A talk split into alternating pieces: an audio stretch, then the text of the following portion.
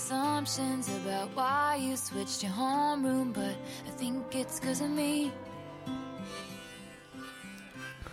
大家好，欢迎收听商业摄影聊聊天，我是老陆。 When I passed your house, it's like I couldn't breathe.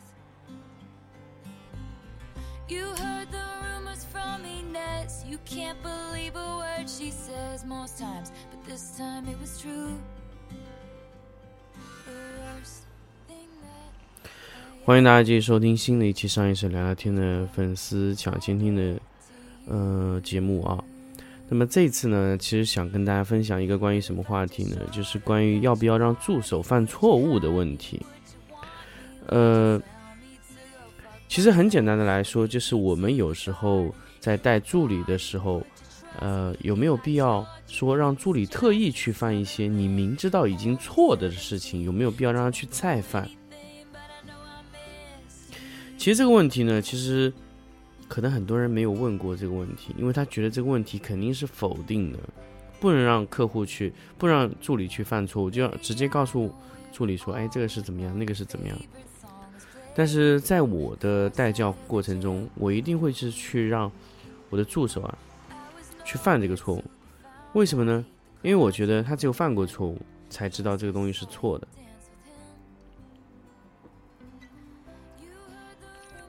很多时候呢，其实你直接告诉助理答案的时候，可能他根本不明白为什么会这样，他不一定记得住。但是我们的要求是记住，所以我在带一些助手的时候，一定会明确让他去犯错误。很多年前，嗯、我记得老毕问过我一个问题，说：“哎，你觉得带助理要怎么带呢？”你觉得，其实老毕有带过很多很多的助手，但是最后还是他一个人在拍。在我接触老毕的时候，应该是在二零一八年还是一九年的时候，一八年的时候，我第一次碰到老毕的时候，他其实很愁，因为他从早拍到晚，拍的非常非常的迟。为什么呢？就是因为他是一个人拍，但是我去到他影棚里面，发现其实他是有助手的，可是。就是助手没有太多的去拍摄机会，其实老毕也不是不愿意让他们去拍，可能觉得让助手拍还不如自己拍来的快，所以就这个时候就那其其实就存在一个天然的矛盾，就是说助手拍的慢，然后又犯的错误又多，要不要让助手去做这个事情呢？确实这是一个好问题。也是一个大家在表面上看来很容易解决的问题，就觉得助手如果不能拍就等呗，熬呗，熬到他能拍的时候为止。所以我在带助手的时候，其实很多时候别人都觉得我是一个非常不负责任的老师，因为我会让助手花一个早上的时间去知道你做的事情是错的，我不会告诉他是错的。我只会告诉他你去做吧，做不好了来找我。真的，我带很多助手的点都是这样，就是我不会特意的去做一个事情，或者说去做一个呃对的事情，告诉你应该这样做。我一直以来是让我的助手充分的犯错误，充分充分的犯，犯到他都觉得可能 犯不下去了，然后来找我，就是一直卡住。然后这个时候我告诉你结果。很多时候呢，其实很多时候我们在碰到这种情况的时候，我大部分都会让他们去犯错误。原因是什么呢？原因就是因为我知道错误能让他知道自己在哪里犯了错误。很多时候呢，就是很多时候其实我们根本就没有考虑到什么呢？就是助手，你直接告诉他的结果，他并没有了解到说，哦，原来。是这样错误的，所以在我印象中呢，其实我明明知道你会犯错误的东西，我也不会告诉你错了，我会让你去试。所以说带助手啊，它有一个词叫什么呢？叫慢就是快。什么意思呢？就是你可能觉得你这样带教的模式，让他不停的犯错误，不停的踩坑去学这些东西，可能是偏慢的一种带教的方式，但是这种操作呢，反而我觉得是最快的方式，因为你直接告诉他一二三四五，它就变成一个套路型的。当然，如果你想生产这么一个标准型的摄影师，这种模式也可以。但是我们在训练摄影师，我们不不仅仅要求他只是做到这样而已，他绝对我们他对他的要求不仅仅是做到这样而已。我们需要他们达到什么效果呢？我们需要让他能达到举一反三。所以我们在培养任何摄影助理的时候，都是往摄影师方向培养。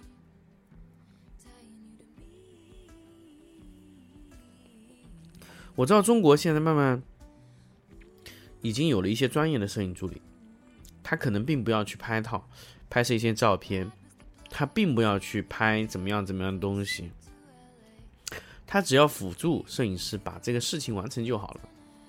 那么这种专业型的摄影助手呢，其实也需要犯错误，但是他们呢涉及的知识点呢确实不太一样。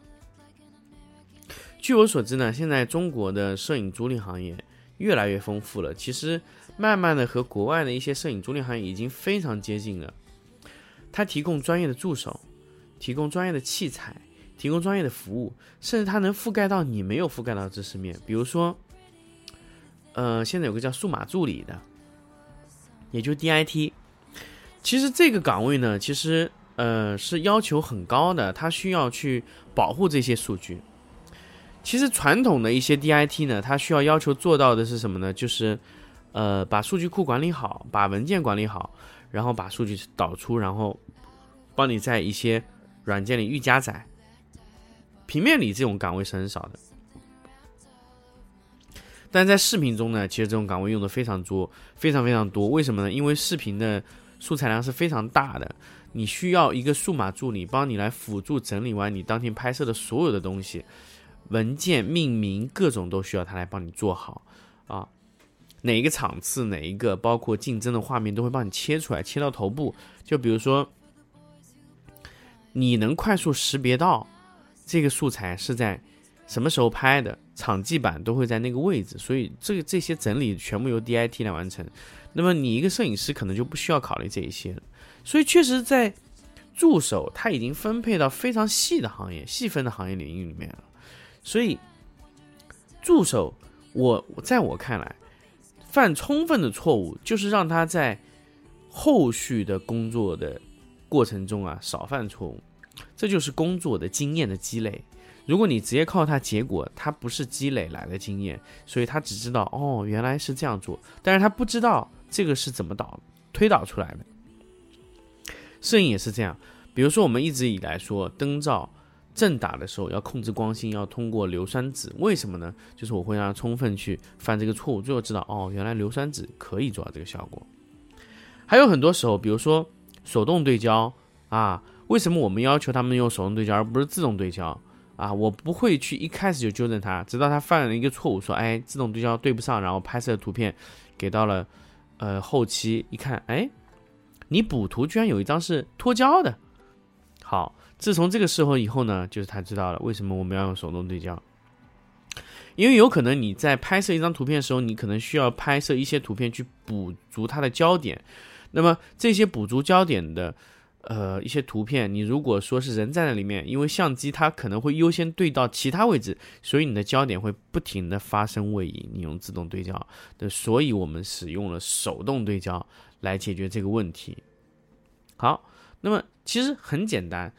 但是我觉得这个充分的犯错误是有必要的，这就是为什么说我们一定要让用，要要让这个摄影师使用手动对焦。当然，我只是举其中一个例子，犯错误的东西很多，我会充分的让呃摄影师、摄影助理都会去犯错误，然后来达到我想告诉他的结果的问题。所以，不管你是在带助理也好，管团队也好，我觉得充分的犯错误。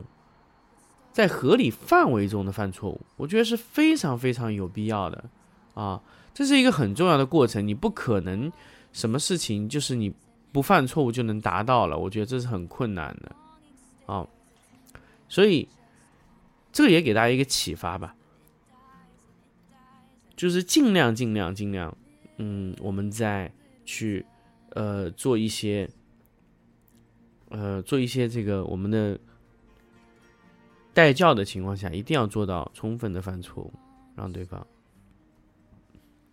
当然，这个犯错误的成本是要够低，而且是要隔控。这就是我们想跟大家今天分享的关于助手要不要这个这个呃让他充分犯错误的话题。好，那么这一期的粉丝抢先听节目呢，我们就跟大家分享到这里，我们下期再见。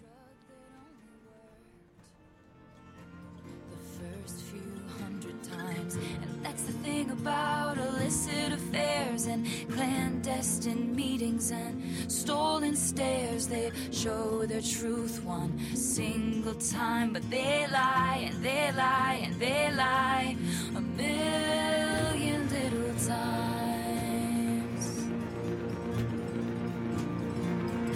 And you wanna scream, don't call me kid, God-forsakenness that you made me. You showed me colors you know I can't see with anyone else. Don't call me kid, don't call me baby. Look at this idiotic fool that you made me. You taught me a secret language I can't speak.